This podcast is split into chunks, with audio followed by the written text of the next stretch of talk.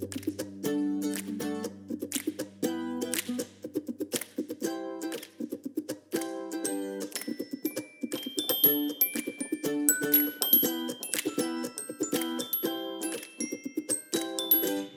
this is Kate. Welcome to Two Pastors Take a Walk and Make a Podcast. This is Yolando, and as always, we're talking about what is astonishing us, what we're thinking about, and what we are preaching. So, what is astonishing you?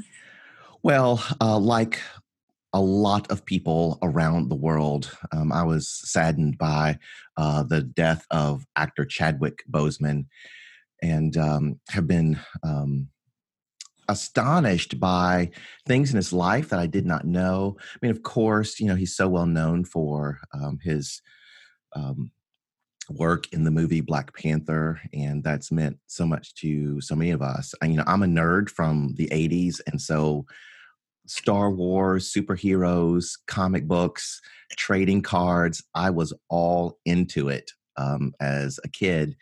And I did notice you know, especially as I became a teenager, hey, where are the black superheroes? Where are the superheroes who look like me?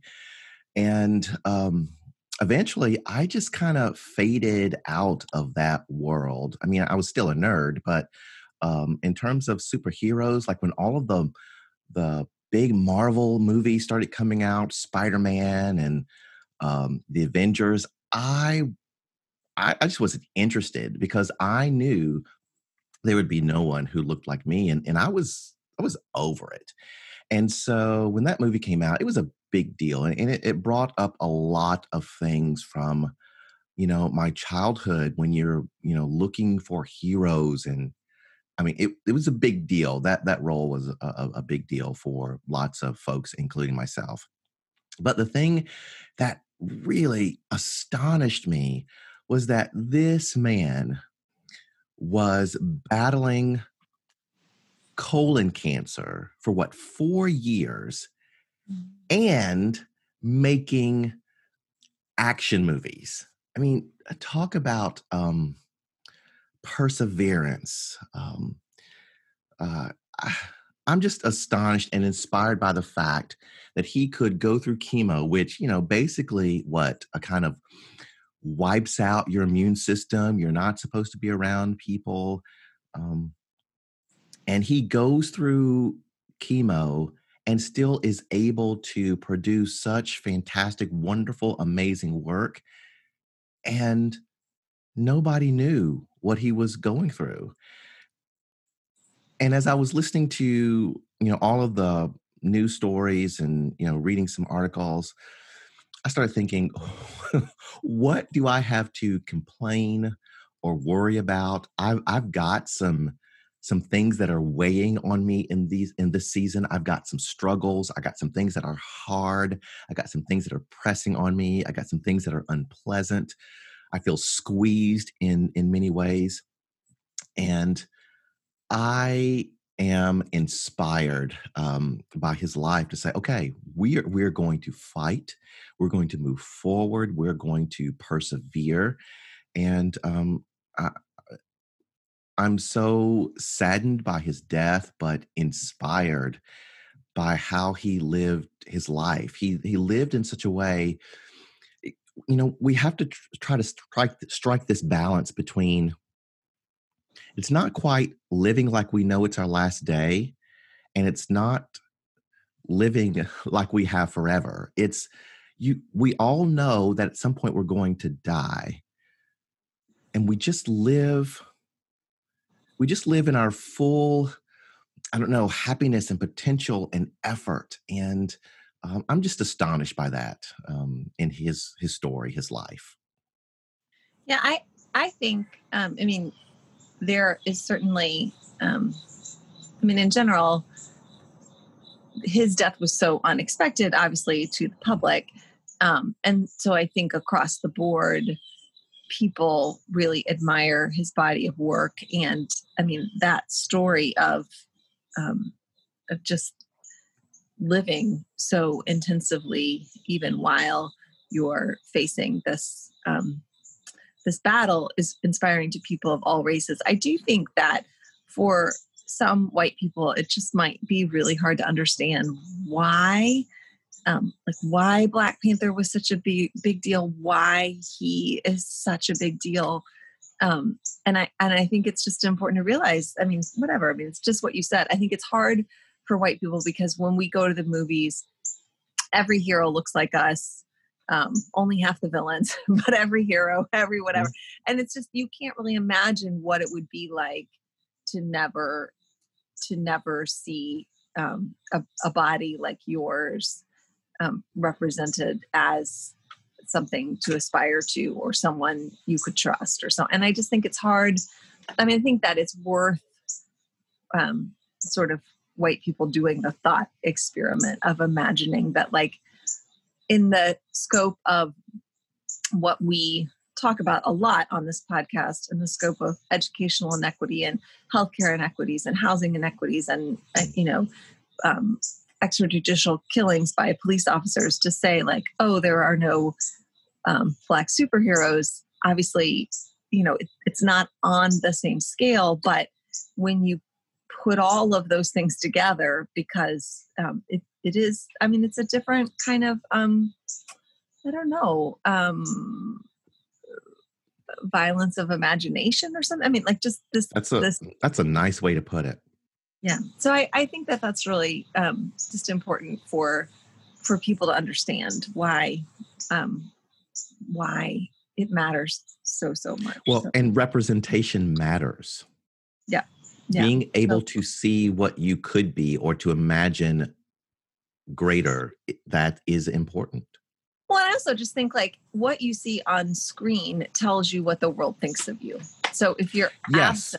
From a certain role, it's not, I mean, like, I don't think, I think that children in particular are really extraordinarily um, not not bound by what um, by the patterns and um, you know accepted standards of the world. Like like especially mm-hmm. children are incredibly imagining. So i don't know I mean, I know that it matters that um, you see, but I don't know that it limits kids as much as it conveys to kids this is what how the world sees you, right? And so that I think it, you know, I think it also limits how you see yourself. But I think the more deadly thing is that it tells you how the world sees you, and that's mm-hmm. um, you know really uh, that's a wound, and um, so yeah a psychological one. So yeah, and speaking I, and speaking as um, a nerd, we need more black people in outer space, man. Too many science fiction movies. You you might get one. It's like do you, listen. Do you not see us in outer space? We're going. I mean, we're going to be there. So hello. I can say with pride, I have no idea how many black people are in outer space science fiction movies. Oh. and i'm okay with that. But i believe you. I believe you. Um, here's what's interesting. Um, it must be sometimes do these things sync together and we we do trust us we do not plan them.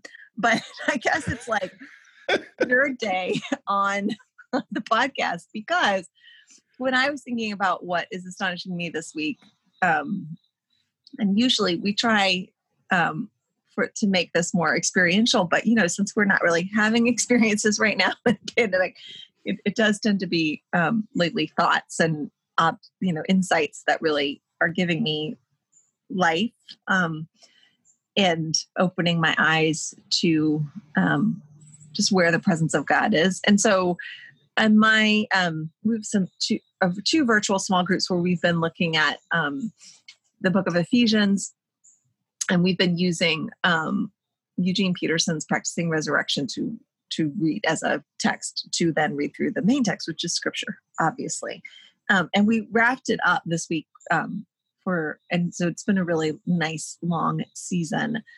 Um, and so we were looking at the very end of chapter six, which is um, which has the the famous stand, like therefore stand um, passage, which I I mean, apologies to Stephen King, but like I've never really understood that metaphor mm. of um, Christian life, and I definitely, I mean, have have spent more time in mainline circles than than uh, charismatic circles, and so so the idea of spiritual warfare hasn't been as present in my thought world as it might have been had I come up in a different body, part of the body of Christ, which is not, I, you know, that's not great, but it's just true. Mm-hmm. Um, so that so spiritual warfare in general don't think about as much, and then particularly just this image of of the stand as um, as the posture of spiritual warfare. It's just never made a lot of sense to me, um, and so I have really been appreciating um, looking at Peterson sort of opening up um, his understanding of Ephesians and basically saying like the way that we participate in spiritual warfare is not um, based on what we do, that the way that we participate is based on who we are, which then makes the idea of standing very different. Like you're not running, you're not battling, you're not um, doing acts of you know offense or defense like the way that you take a stand in in the spiritual battle which i think um obviously is something for many people and definitely me and i know you like all all of this feels very very visible just the um just the spirits of um, enmity and violence um, are are so visible those powers and principalities that Ephesians talks about. Um, and, and so helpful again to read that reminder that we do not have human enemies. So so when we see what's happening in the world and, and we see um, certain ideas and acts are obviously embodied in humans, but it's really important for us to understand that we don't have human enemies, that our enemies are these um, spirits of violence and evil and othering and um, destruction. And anyway, but I, so I've, I've been thinking about that this week, that metaphor of the stand, and just really appreciating it because um, one of the things that Peterson points out is, you know, un, unfocused energy, even if it is good, like just reactive unfocused energy is basically like a riot or a stampede and it's not helpful. Like so in this moment um, when i think especially in the united states is is you know uh, whatever cliche dealing with the pandemic of coronavirus and then sort of awakening to like oh goodness um, we we have um, celebrated and cemented these structures that are just unjust and and um, and they're they're becoming visible to some of us and that is um, something that we can cannot ignore although the cynical part of me says we'll probably find a way anyway but we're mm. we're dealing with these two things and I, I think it's, it's really for a lot of believers i mean i see a lot of unfocused undisciplined energy that i think is being um, harnessed for evil and so just this idea of of maintaining that no matter what is happening in the world around you, we know that our call is not to save the world or to destroy an enemy. Our call is to be um, mature in Christ, you know, to be people who achieve the full stature of maturity in Christ and to, you know, that all the weaponry or the the armor imagery is, I mean, you know, people who stand in the shoes of peace and the uh, helmet of salvation and the breastplate of righteousness and the sword of truth. And anyway, so thinking about all of that. And then um, there's a friend of mine um, uh, whose name is Cedric Lundy, and he actually has a great podcast um, with another friend of his called Token Confessions. They are two black men who have largely served in white evangelical um, Christian constructs, if I understand that correctly, which I think I do. And so they they are sort of um, doing this really brave and difficult work of um, within their communities telling people truth that they don't want to hear and really um, reaping the whirlwind of people's responses um, to that. And but but he posted something this week this is a long build up i'm sorry um, from from the hobbit a quote he really liked for the hobbit that's really resonating with me. And i will say it has been my um, firm intention to uh, never ever preach using a reference from The Hobbit because it's a cliche thing to do. So I saw this and I was like, oh, this is really good, but I can't put it in a sermon. But I can talk about it here because it is. I have to tell you, I have to tell you that um, Han and I, before we got married, our third date was to watch all three of the Lord of the Rings movies in one sitting. Something like what, eight hours? No, I mean, like, listen, I, I appreciate Tolkien. I've read the books. I don't even hate the movies. I think I've watched a couple of them. I just think there's no greater cliche than a pastor climbing up into the pulpit and talking about the Hobbit. I Got just it. think that so Got many it. times we have pastors who talk about the Hobbit more than they talk about the Bible. And it's just mm. problematic. Like it's problematic when our thought world isn't scripture, it's Tolkien, which I mean, I think is very derivative from scripture. I'm not even mad at Tolkien. I'm just saying, like, let's use the primary text. Use anyway. your primary text, yes. so, but I really liked this um, p- passage that he lifted up from the Hobbit, and I'll just read his words.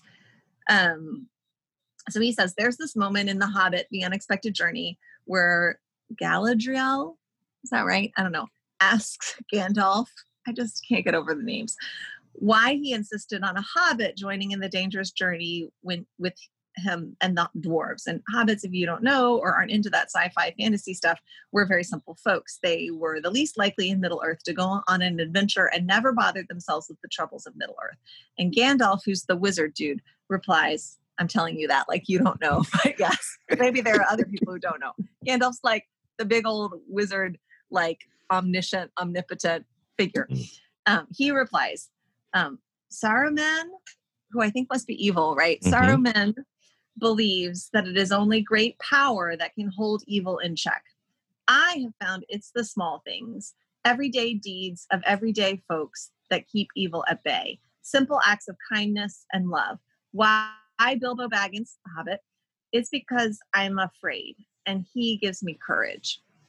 And I was thinking of that in the context of reading that Ephesians about the stand and thinking about Christians who in this moment are so overwhelmed and and rightly so with just um, um, fear from the kinds of violent acts and speech that we're seeing, even from within the body of Christ. And it mm. does feel like, oh, this is an extraordinary time. And so I need to respond to it with extraordinary measures. And it seems like just the time that we need to let go of our practices of, um, you know, t- like controlling our speech or serving others in love or um, praying for our enemies. Like it just feels like the time that we need to like, like we've watched too many movies. Like we need to rise up and be like, no, and and I, and that is a feeling that we've been taught by the world, like the swell of Hollywood music. But the but the witness of Scripture and Tolkien is this idea that in a moment like this,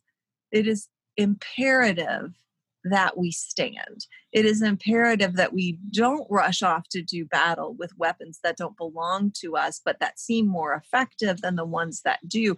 It's imperative that we stand not in how we feel, but in what the Lord has, what God has revealed to us in the whole witness of Scripture and in the life, death, and resurrection of Jesus Christ. It's imperative that in this time we stand on the values of the gospel which is, you know, doing justice, loving kindness, and walking humbly or, you know, standing in our salvation in truth, in righteousness, in peace. I'm probably forgetting a weapon. Anyway, so that is what I'm thinking about a lot. And I I I think I believe that. Um I, I, I think I do. I think that's a um a, an accurate understanding of scripture, but I do get pulled because I also just feel like, you know, there are times when believers are called to move in very particular, bold ways. Again, not to attack or to destroy, but to lay down one's life. Or, or um, I don't, I don't know. So I guess I just really, it's astonishing me. I'm thinking about it. I'm wondering what you think about it because in some ways, I think the danger for me, the pull for me, is I feel like sometimes standing can feel like sitting it out or being a bystander. And and that is not faithful. To be a bystander is not faithful but to stand um, in what jesus is doing i think requires incredible courage and wisdom um, and great love and trust but it's sometimes hard to see the difference between being a bystander and just kind of like, well, I'm in my house and I'm taking care of my children and I'm loving my husband and I'm writing my little sermons and recording my little podcast and the world can just, you know, sweep on by. Or how, how do you stand without a sense of grandeur, without co opting tactics that belong to the enemy and not to us, but also, um, you know, have a stand that that is part of what God is doing in the full realization of the redeeming of the world. So I'm going to stop talking now and let you talk. Well, two things come to mind. The first you have alluded to, and that is uh, that standing is not an activity that is um, all by itself. So I'm reminded of a book by a Chinese Christian by the name of Watchman Nee from many, many, mm-hmm. many years ago. Yeah. And Watchman Nee wrote a book called Sit, Walk, Stand. It's on the book of Ephesians, right? So that we mm-hmm. are to sit in the grace, all that Jesus died and rose to give us. We we rest in that. Then we are to walk it out. We are to live it out. And there's that middle part of Ephesians, all that practical stuff. Here's how to live and then stand. So the standing is power because of the sitting in the grace, in the walking out of of what you believe, and what that makes me think of the the uh, the part of history that comes to my mind that is powerful uh, in terms of sitting or, or standing, how that could be uh, um, uh, a powerful movement, a powerful force, are those students um, uh, yeah. during the civil rights movement who were at lunch counters. All they did was stand there or sit there, and yeah. people yelled at them, poured um, ketchup and mustard on them, and uh, and they were arrested and that that was that was a stand some in the society saw that and said this is way too passive this is yeah. too passive and if you don't get much more aggressive and much more angry and much more you this is not going to work and then there were others who said this is way too radical right people have I don't know where they got this courage from that they they think they can do this, but we've got to put a stop to this. Yeah, too fast. I mean, and Kaepernick is another example, right? I mean, there's a person yes. just taking a posture. What I think is interesting, and taking a posture, that's a good way to put it. Yeah, taking a posture. But I, was thinking about this lately, though, and I was talking to my my friend Elizabeth, and I I was feeling more, you know, because there are just moments where, hi, I have feelings, right? just in case no one's noticed. And, you know, was just driving around thinking about, I just had this thought about the last Sunday before the pandemic and just kind of like, I remember the first Sunday that the congregation wasn't there um, very vividly, but I do not remember really, I don't, I don't have any real memory of the last Sunday when we were all together again because it was just it was it was a normal sunday which is a really beautiful thing although i have long felt and i think it's probably because i'm a woman and so there were so many years when it seemed very unlikely to me that i would ever pastor a church like that i knew mm-hmm. that i would always be able to work for a church but i it felt very unlikely to me that i would ever be um, the one who was called to preach every week or lead a church um, and so I've always felt just what a beautiful, um, sacred gift this role is. And I've always just felt, been very aware that I didn't, you know, that I didn't, ha- like there was no guarantee that I would have it and that I should just mm-hmm. really be mindful always of what a, a gift it was. Um, but so it's just kind of weird that I don't have a visual memory, uh, like a sense memory of the. La- I could go look it up, but I don't remember it. And I was just had this thought driving around, like, what if, like, what if that was the last time? I mean, like, what if this is the way? There's just a huge change in normal, and there's no, there is no return either suddenly or gradually, like you know we're we're facing a big election and we're i mean like you just um I don't I don't want to feel those feelings. I do I can sort of look at them and think, you know, that that's more based on um, grief than probably a prediction of the future. But I was just kind of sitting with that and thinking, like, you know, when when people imagine the stand or you know this you know moment where everything changes we usually imagine like a decisive moment where there's probably explosions and le- there's like a clear before and after and realizing like that's not really how history works. I mean things can change dramatically but gradually. And like what if that is uh, anyway i was thinking about that and i and then was talking with my friend elizabeth and we were talking about the greensboro sit-ins and we were talking about the civil rights movement and we were talking about how those um, that the that was such a transformative moment. Um, obviously it was a transformative moment because of the men and women um, particularly black men and women um, leading um, with such um, uh, just spirit filled courage i mean they were standing and sitting in, in the ways that i think ephesians 6 is talking about without a guarantee other than they knew what justice was and they knew what righteousness was and they stood in it and didn't bow to these powers and principalities. But I was also saying part of it, the passive part of it was white people around the country saw the images on their TV screens and it, it disturbed them. It was unsettling. And people who, who um, did not know or did not have it in their daily life every day thought this, this is not right or i agree with these. I mean it wasn't like the people in those communities um, were like oh you've showed us the way. We're gonna you know it was people who saw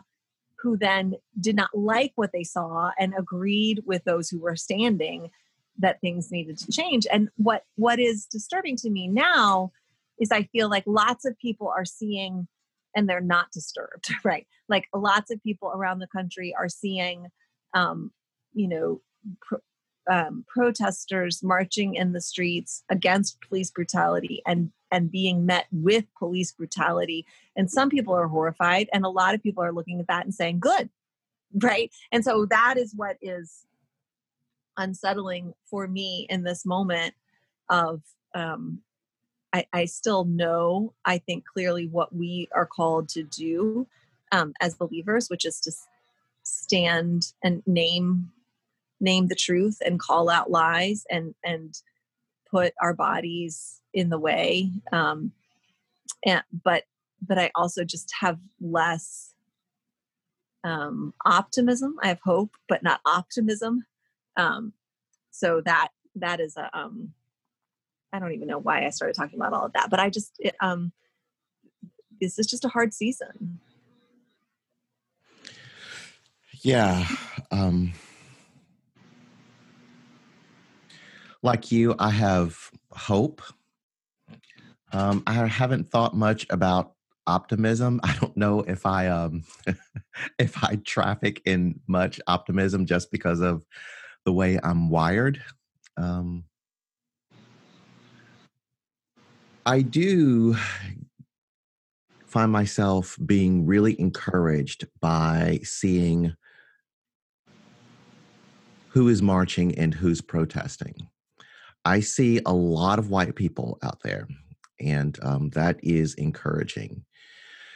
And it suggests to me that um, that there are a number of people who who understand, who get it, who are trying to work for the liberation of us all. Yeah. And, um, yeah. yeah. And but I also see I also see um, a machine working, a machine yep. to discredit, a machine to distort, yeah, a machine to tell an alternative story that just is on its face false, and that um, that machine, that machine work, is buttressed by decades and decades of you know things like the prison industrial complex um, the war on drugs yeah images well, on television movies. And so when some, I don't know if many, but when some white people turn on the news yeah. and they see protesters or they see police moving violently against protesters, for them that fits into a story that they've already been trained to see and understand. Right. And I, I mean, like just last night, uh, we were watching with the kids the first Avengers movie, and it's just so interesting to watch that through the lens of like having spent a lot of time this week thinking about the the posture that we take in spiritual battle is a stand and it's just so interesting because that movie all of those movies i mean and they're enjoyable but they're they're all a celebration of the myth of redemptive violence like every there are just bad guys who do violence and then there are good guys who do violence and that and the good guys who do violence will like i mean like the hulk is such a perfect example like he like he he does, you know, he's Bruce Bannerman. He doesn't want to get mad. Like he holds it back. He holds mm-hmm. it back. But when things are really at stake, like when the evil is extra evilly, he loses control and he then starts smashing things. And his smashing things, his good violence saves the day.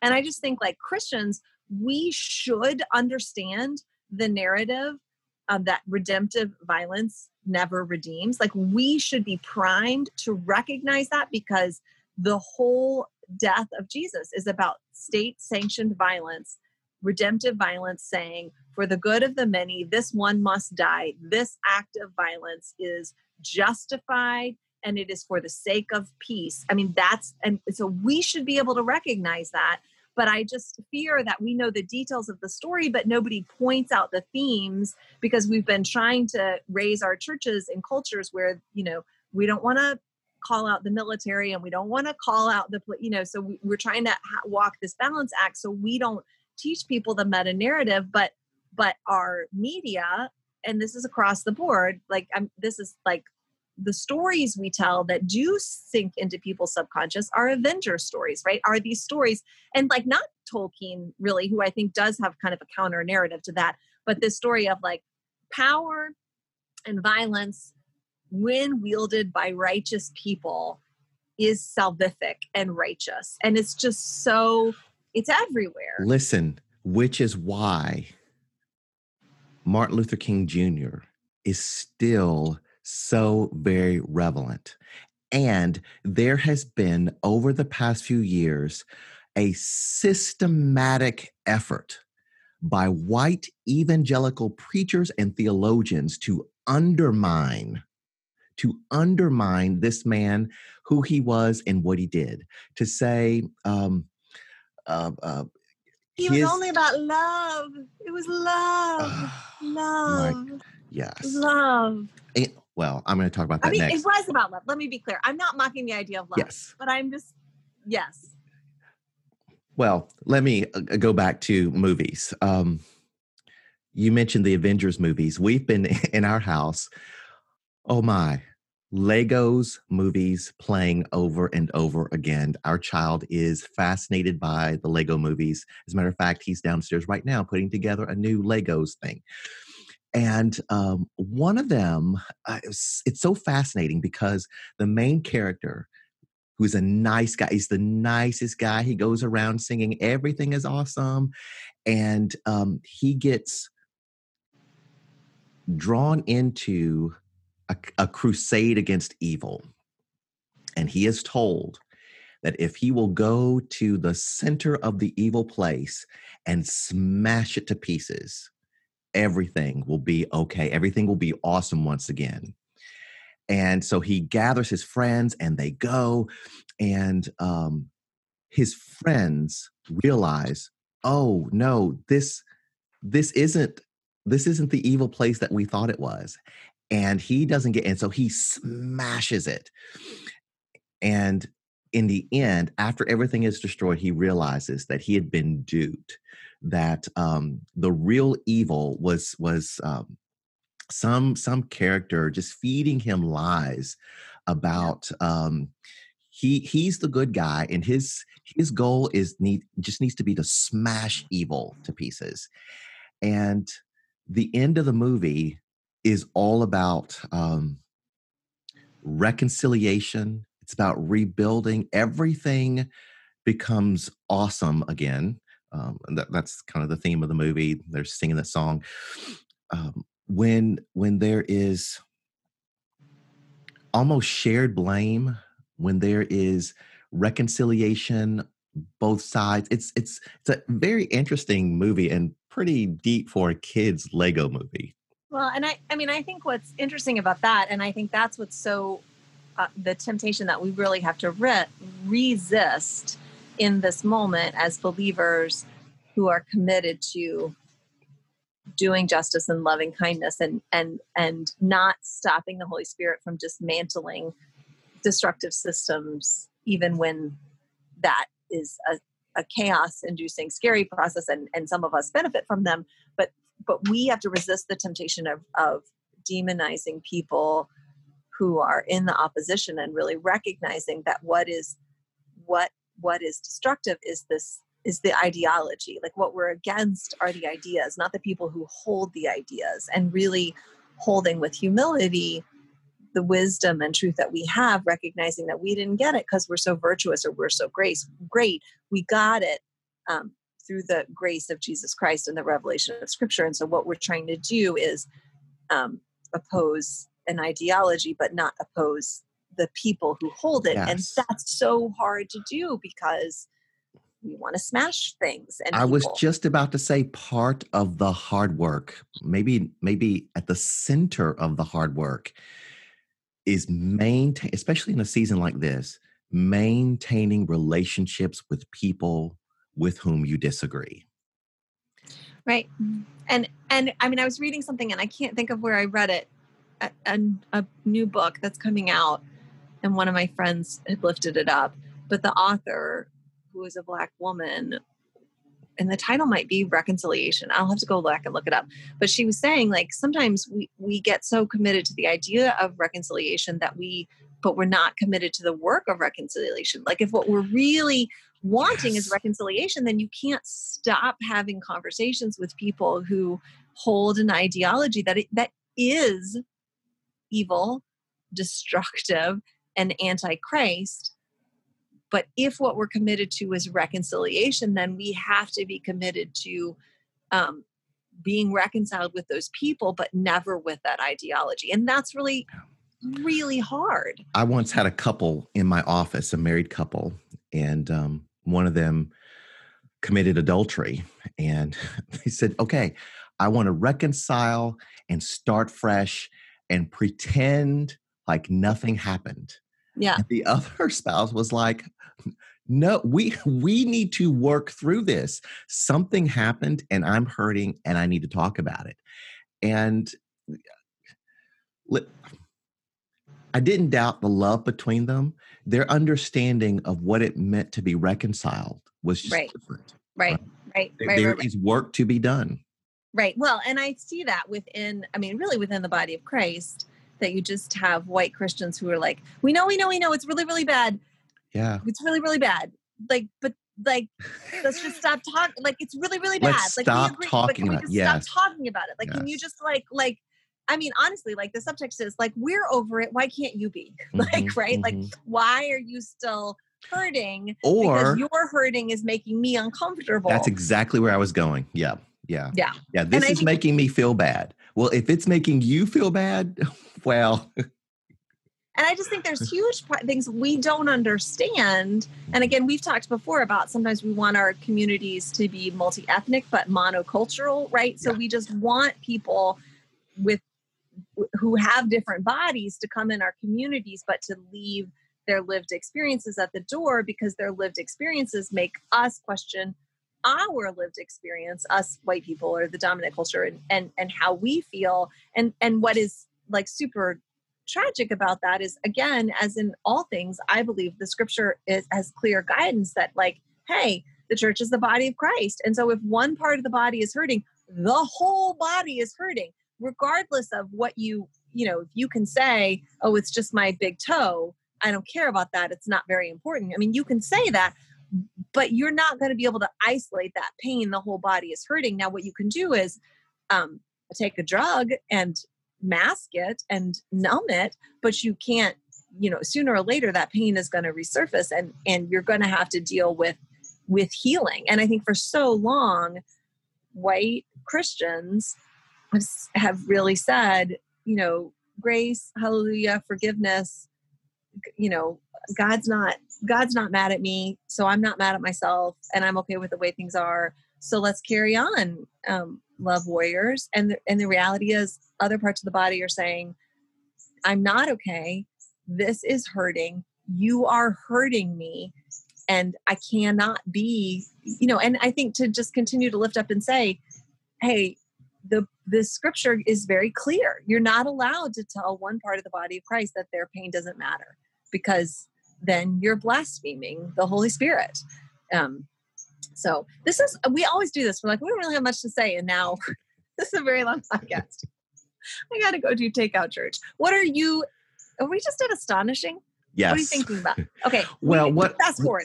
what I'm thinking about is connected to um, when I'm preaching. So I'll I'll just talk about them both right now. Um, I'm I'm preaching Amos five, verse Yes. 24. Let justice roll down like waters and righteousness like an ever flowing stream. And um, just fascinated by that text. Um, I think primarily because um, you know uh, th- there's a certain imagery there. Um, flowing like waters and an uh, ever flowing stream but the hebrew there is um it's really um you know they have these uh dry riverbeds and then when it rains Wadis? a- yeah wadis there's a flash flood. And so um, the prophet is saying let justice and righteousness be like this continual flash flood washing away uh, what is so that the new can be built. And it's a, it's strong language. But uh, here i'm thinking about the way um, some white christians and black christians hear those words right so martin luther king in his i, am, I have a dream speech quoted amos 524 it says Yeah. we we cannot be satisfied with the way things are. We cannot be satisfied with oppression and injustice but let justice roll down like waters and righteousness like an ever flowing stream and so i decided earlier this week to to listen to some preachers some right now preachers who are teaching preaching this text and i listened to a white preacher um, and i think I'm, the sermon was from within the past couple of months so it's in this season Yeah. Mhm. and I could not believe he said, This scripture is not about social justice. This scripture is not about doing justice. I, I'm, I'm not kidding you. They said if you if you interpret it that way, you are wrong. He said this scripture is only about the wrath of God coming on the world. It's only about the punishment of God. And so when the prophet says, let justice roll down, the prophet is proclaiming the judgment of God against uh, the evil of the world. That's all that it's but about. if you if you read Amos, if you read all of the other parts of that prophetic book, Amos is laying out why God is bringing down judgment upon the earth, and every single example has to do with justice. It has to do with the powerful exploiting the powerless. And I, this is your story, so I'll shut up. But I just, for the millionth time, I want a T-shirt that says "Social justice equals justice." Like, what is the what is what what does justice look like if it's not social? Like theoretical justice, like well, so like, so this justice. Like, what kind of justice isn't social? this and so if you are a conservative reformed and i'll emphasize reformed because this is i'm about to give you a reformed doctrine a conservative reformed christian evangelical one of the things you believe, because I, I picked up a, I picked up two this week conservative, reformed theological dictionaries, and I looked up the word justice. Now, one of them said absolutely nothing about social justice. It was all about um, God and God's punishment. But it's interesting. This is what is what they say that justice is um, justice is one of the communicable attributes of God. That is, it's one of those attributes of God that people share. So, right, so God right. has some attributes that we don't share. God is holiness omnipotent, God is omniscient. We are not those things, but God is um, loving, uh, God is kind, and we can share those attributes. And justice is one of those attributes. And so it's so interesting that there are some preachers who will emphasize God's justice and not emphasize our call, our in in in in our seeking to be godly in our seeking to be christ-like in our walking in the way of christ we also do justice. It's just amazing to me. And so that that helped me see why one reason why um why christians and black christians just are seeing this season through different lenses. Because if you're hearing that preacher if you if you're sitting under that preaching and then you hear a politician talk about law and order, then that's just going to make total sense to you because your, the, your theological framework says justice is about God's judgment, law and order is about judgment against whatever. And it, it just I, makes sense why they would see it that way, but it's completely wrong. But you can't. I mean, what I just think is is really astonishing and not in a good way is that a branch of the body of Christ that prides itself on biblical literalism is not reading the Bible literally when it comes to this issue. Like when you look at Amos and when he's talking about justice and he's literally saying like he has the part about like I hate your false scales. Like literally I'm I God am pissed because your merchants are wait like falsely weighting the scales and so selling people less grain for more money like that it's that level of specificity about the injustice i mean and, and there's uh, obviously lots of other examples as well but it's just so interesting that the part of the church that will pride itself on saying like i believe the bible is literally true. So noah and there was a big boat i mean jonah inside a big fish and whatever like i'm not I, I'm not taking a stance on that, but I'm just saying, like, everything that you believe about the Bible being literally true has to do with miraculous or what is supernatural. But when the Bible just speaks very clearly and plainly about the kind of behavior that offends God and renders our rituals of worship and adoration like offend like literally like i hate the sound of your songs the incense you burn stinks in my nostrils right like where are the biblical literists when it comes to that, right? So I just, it's just astonishing to me. I mean, it shouldn't be because I think that's how human behavior works. That when we are, um, when we are aware that we we are behaving in a in that we are participating in behavior that we are ashamed of, one of the ways that we block that feeling of shame is just to deny it even within our own heads and say like no i'm not doing that. You're doing that. And so um anyway we haven't talked about jerry falwell today and i want to keep it that way but i mean it's just an example of like when we do a thing that we know is wrong the way that we by our own moral compass we know it's wrong the way that we deal with that shame is to go you know not me but you. You're doing the thing anyway so i just well it so is astonishing. It's this group that would say no to liberation theology, no yeah. to feminist theology, because those theologies ask a lot of questions of the dominant theology from Europe.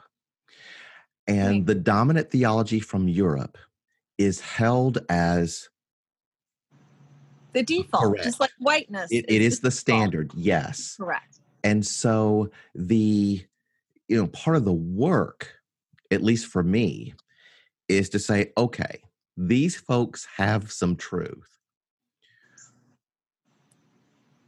And their their work is everywhere, right? Before Lifeway Christian bookstores closed, if you if you just went and looked at what they held on the shelf, what they sold on their shelves, it was primarily white evangelical conservative uh, and reformed Christians. Everything, I mean, and they actively kept other books off the shelf. It was monocultural, even if yes. they would have certain people of color who would also. And very few yeah. of them. There's just very well, few.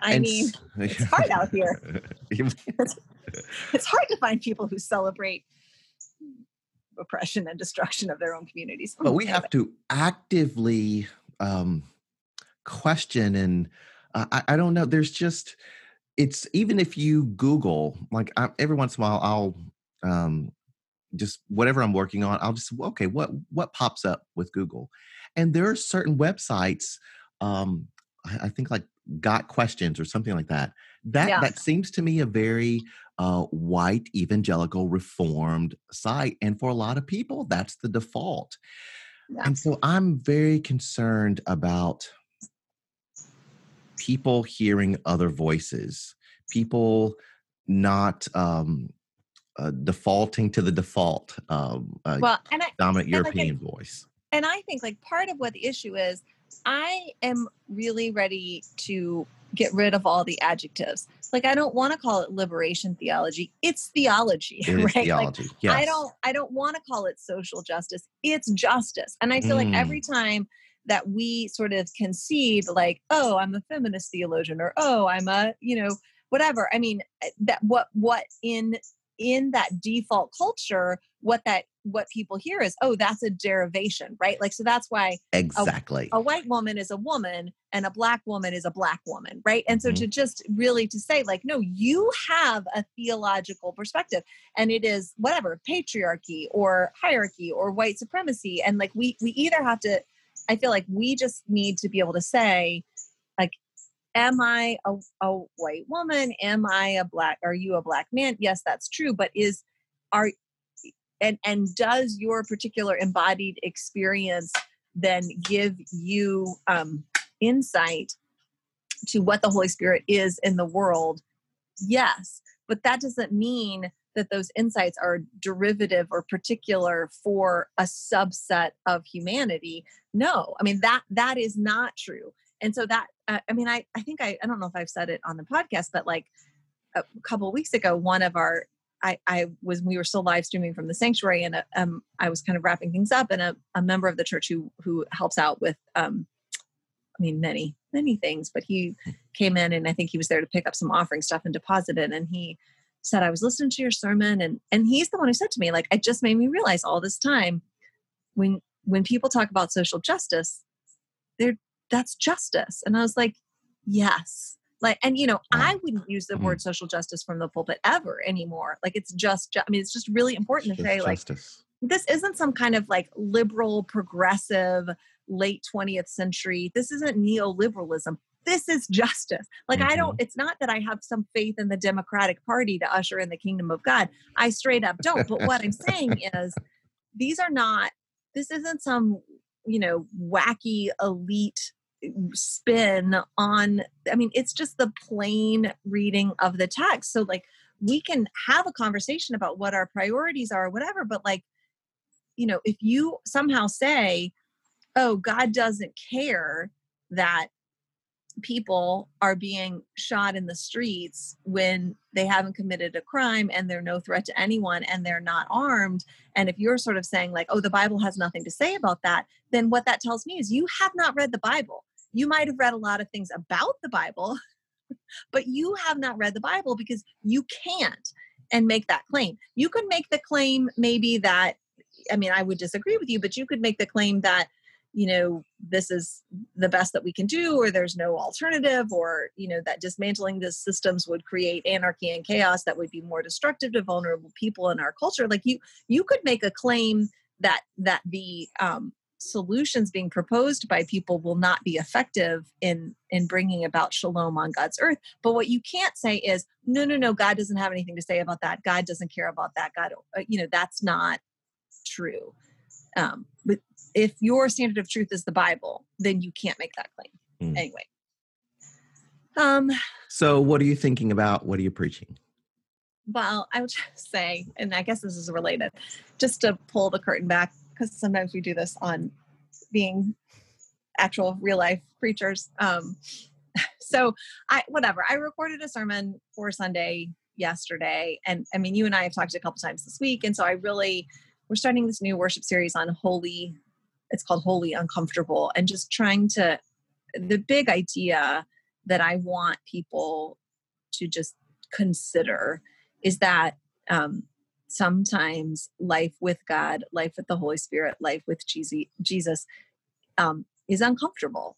And that as Christians, when we feel discomfort, we we can't just reflexively run away. We have to ask the question, is this discomfort from God? Is this holy discomfort? Is this a discomfort that is is um, a stage in my transformation and whatever? you know, or is it not? Like sometimes we feel uncomfortable and that's God saying, like, get out of here. This isn't right. Get away. Right. So we just have to understand that. So I mean, whatever. It's a it's a big concept and I and I've got four more weeks, so it's fine. It's fine. But I mean, I also was preaching like the Isaiah 6 passage, and you know how just sometimes you just are spending a week thinking, or more than a week thinking about uh, the preaching moment and thinking about a text and you're just diving in even without the benefit of being able to go to the library and it's just so rich and multifaceted and you're so excited about what you like about what about what the revelation of God is about like who God is like you're just you know and then whatever like there are just times and we've talked about it before where you just get up and you just sit down after preaching and you just are like sick to your stomach because it doesn't even matter I mean, it does matter how other people experienced it, but just for you in your heart, like you knew that you had this really precious and thing and and you just didn't it just it just didn't happen right and you just like have oh. this like oh. sick regret hangover and we've talked about before about like I mean, how it sucks. Like we normally yeah. in real life will get together and walk on Tuesdays, and there are just Tuesday mornings when like one or the other of us is still just like, oh, like I'm so like I'm just sick to my stomach about let me tell you Sunday. Let me tell you how I stunk up the joint on Sunday. That's and like it just is a thing. And like I get that like it's not about us, and I get that this is ego talking, but like I am a human with an ego. Well, and part of it is I, not about ego. Part of it is just a love for the text, and you want to do the text yeah. justice. And, and part of it really, is ego and part of it is just really feeling like for such a time as this like that mm-hmm. this is just a really important i mean and like theologically i know that the holy spirit does with the whole i mean it's just it's complicated okay it's just complicated and i just think that it's something that might i i think that partic- i i can imagine how to an outsider listening in like someone who doesn't preach regularly, although loves Jesus deeply and follows Jesus better than I just obviously sermons are not the center of the universe or the body of Christ, right? But it's just whatever. It's just complicated. But I like that is a bad feeling to like go home on Sunday afternoon and lie down and take a nap and just be like, oh, and and to still feel it too. But let me tell you what's worse. what's worse is hmm. when you're preaching in a pandemic. And so you got to record your sermon and send it in so that it can be stitched into a worship service. So that has to be done by Friday afternoon. So it's like you have this experience of being like, oh, that was so like it just it physically pains me how different what I produced was than what I, you know, and like all of the thing I feel, but it hasn't happened yet, right? So it's like it's like seeing a ball coming straight at your face and you know it's coming and it's you, you're like regretting something that people anyway it's just anticipatory it, grief i mean I, yes like i just anyway whatever whatever. It's not a big deal. But that is what I'm thinking about is just like, even on a good, even on a quote, a, a day where you do feel like, oh, you know, I used my gift responsibly and well, and God showed, I mean, like, even on those things, it's not very fun. It's not fun to preach this way because you're not with a community. So you just don't, it's not preaching, it's recording a talk, right? So even on a good day, it ain't fun. But on a on a bad day, it's so much worse because like it hasn't happened yet and yet i can't like it's out of my hands now anyway that is pulling back the curtain I, and just being really transparent for just whatever you understand um, oh, although yolanda Hinton rarely rarely ever what? preaches a bad sermon but um that wait anyway i don't know where you got that lie well, someone like me looking at someone like you, you are a person, you're just wired to, um, if you're given a subject, you have thoughts, you know, pretty quickly. and so, no, well, no, uh, this is, this is not shade. Uh, it's the opposite. Um, and so you can fairly quickly, um, determine what you want to say, right? For me, it is labor. Every word, every sentence is labor. So by the time I have a manuscript, I am exhausted. And mm-hmm. then when it's time to record, I'm I'm pretty tired. And so often I, I walk away from the recording thinking that was just um was so low energy that was so that was not only was the uh the what i said not exactly the way i wanted to say it but the presentation my my countenance my body language was not what i wanted it to be and yeah it it's hard it's hard it's just a oh gosh it's such an extraordinary season. I mean, and this is in the scope of everything that everyone is dealing with. It, it, this is a small thing, but it's a real thing for me and for you. And and um, it just it it, it is just this really bizarre thing. And I, I think like we talk about, I mean, as we should, we talk about justice a lot um, because people's you know people's lives and being able to flourish in the kingdom of God and shalom, like that is what is essential. But like we just both love preaching. Like that is, mm-hmm. I think for both of us, uh, like the favorite or one of the favorite parts of this life. And so it's just such a weird. Um, but it's not weirder. It's not any weirder than someone, let's say like a Paul, sitting no, down, no. writing a letter. It's like, I really want to be in Corinth. I really want no, to be it's exactly Ephesus. the same. And he writes a letter and hands it to someone and says, okay, take it to those believers. And I wonder how many times, you know, uh, if if I could have said it this way or whatever. I know. I right? mean, if I know. The, I know, but I mean, I think knowing that doesn't mean that you your feelings go away, right? No, like, and, absolutely. I mean, and to your to that point, like I was really struck at looking at that last part of Ephesians, where you know Paul is just in chapter six, you know, talked about the stand and the and the armor and you know the powers and principalities and what god is you know and then and then his last words are like pray for me that i can mm. continue to fearlessly proclaim the gospel as i should that's and just good. sort of that's this good. difference between like what he knows that's good is real in terms of who god is and then he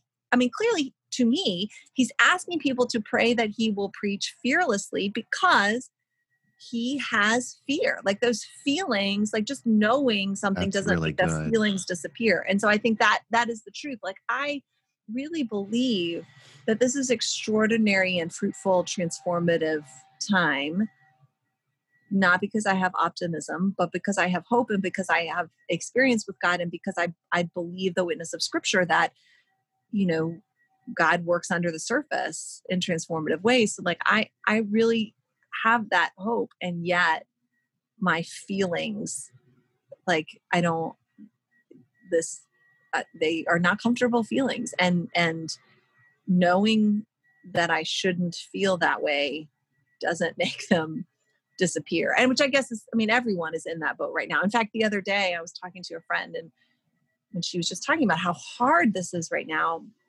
and she immediately said but you know i know people have it worse. I don't i'm like i sure and like i love your heart of compassion for other people but like you are in pain right now and knowing that other people are in more pain and caring about other people being in deeper pain does not magically make your pain disappear like this we all just still feel what we feel and a lot of those feelings are, are not comfortable. Hey we have to quit. I have to be at the church in four minutes and i live 30 minutes away so um, all righty then pandemic is not helping my persistent delusion that I can be in two places at once. like this is not wow. anyway, it's fine. It's fine. I don't really have to be there at 10:30. I just intended to be there at 10:30. Um, so thank you for listening to us again. We love making this podcast, a little oasis of kind of normal and this extraordinary moment, you um, should definitely check out Derita Church, D E R I T A, Derita Presbyterian Church in Charlotte, North Carolina. Um, Google it and it'll pop you over to their website, and you can listen to Yolanda's messages either on the Podbean website, look for the Derita Church podcast, or you can go to um, the Derita Church YouTube channel, and then you can both hear and see Yolanda Hinton, which is pretty la la. cool. Um, and if you want to know more about the Grove, you can go to thegrovecharlotte.org. Um, you can listen to our sermons on iTunes. Just look for the Grove Church podcast. It's a little tree with headphones on. It's pretty cool. And um, you can um, worship with us um, in our live stream service, which is on Facebook and the Grove Church Charlotte um, there's a tree, and we worship at 10. The live stream is hopping. It's lots of fun. So you can worship with us or watch um, old worship services as well. So thanks for listening, and we will talk to you next week.